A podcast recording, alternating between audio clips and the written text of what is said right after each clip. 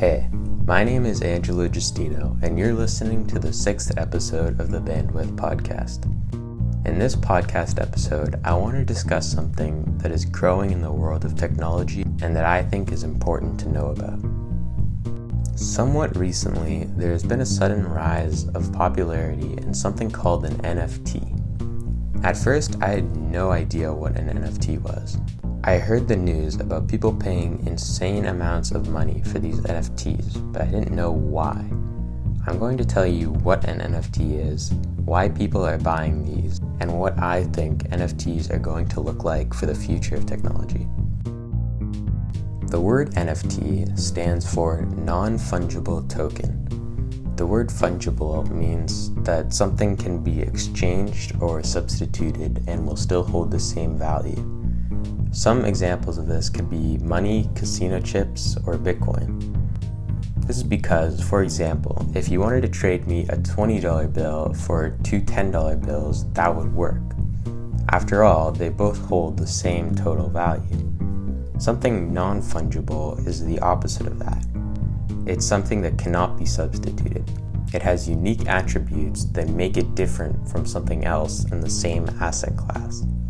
Some examples of this could be a painting, a house, or concert tickets.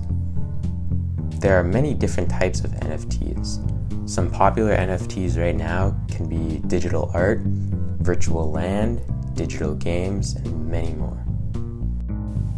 The token part of the word NFT refers to a digital certificate that is stored on a secure database called a blockchain. This is how you can know who owns the asset. So, NFTs are digital assets that are publicly verifiable and authenticated on a blockchain. Now, you may be wondering if digital art is covered with an NFT, can't you just duplicate or screenshot the art? Well, you can, but that doesn't mean that you own the art. For example, if you buy a painting from your favorite artist, then you own that painting. What makes it special is that the artist created that painting and there may only be one of those in the world. That's what makes it rare and special. That same idea can be said about NFTs. If you're purchasing digital art, it's yours, you own it there's a token on the blockchain that proves that that art is yours. If you're wondering how to buy NFTs, a popular place to browse a variety of NFTs is OpenSeas. Now, there's one NFT that sold for about $69 million. The artist of that is named Beeple. Beeple lives in Wisconsin and has been making digital art for a long time. For the past 14 years, he has been making a piece of digital art every day. He incorporates culturally relevant trends in his art, such as people like Trump, Kanye West, Jeff Bezos, and many more. The way he was making money was as a freelance web designer, as well as a freelance video creator, because he was having trouble selling his digital art people could just screenshot his art and copy it. Now, with the rise of NFTs, things are a lot different. Now, with blockchains, you can finally prove ownership and authenticity of digital art. People then started posting his digital art with NFTs and making money off of it.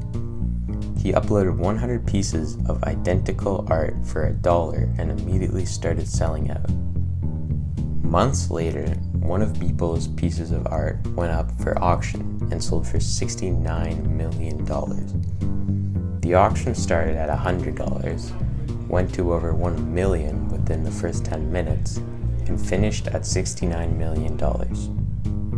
It's safe to say that this art auction was a big moment for digital artists and NFTs. I think that NFTs have so far made a huge impact on digital art. I think that NFTs are opening up the opportunity for more people to become digital artists.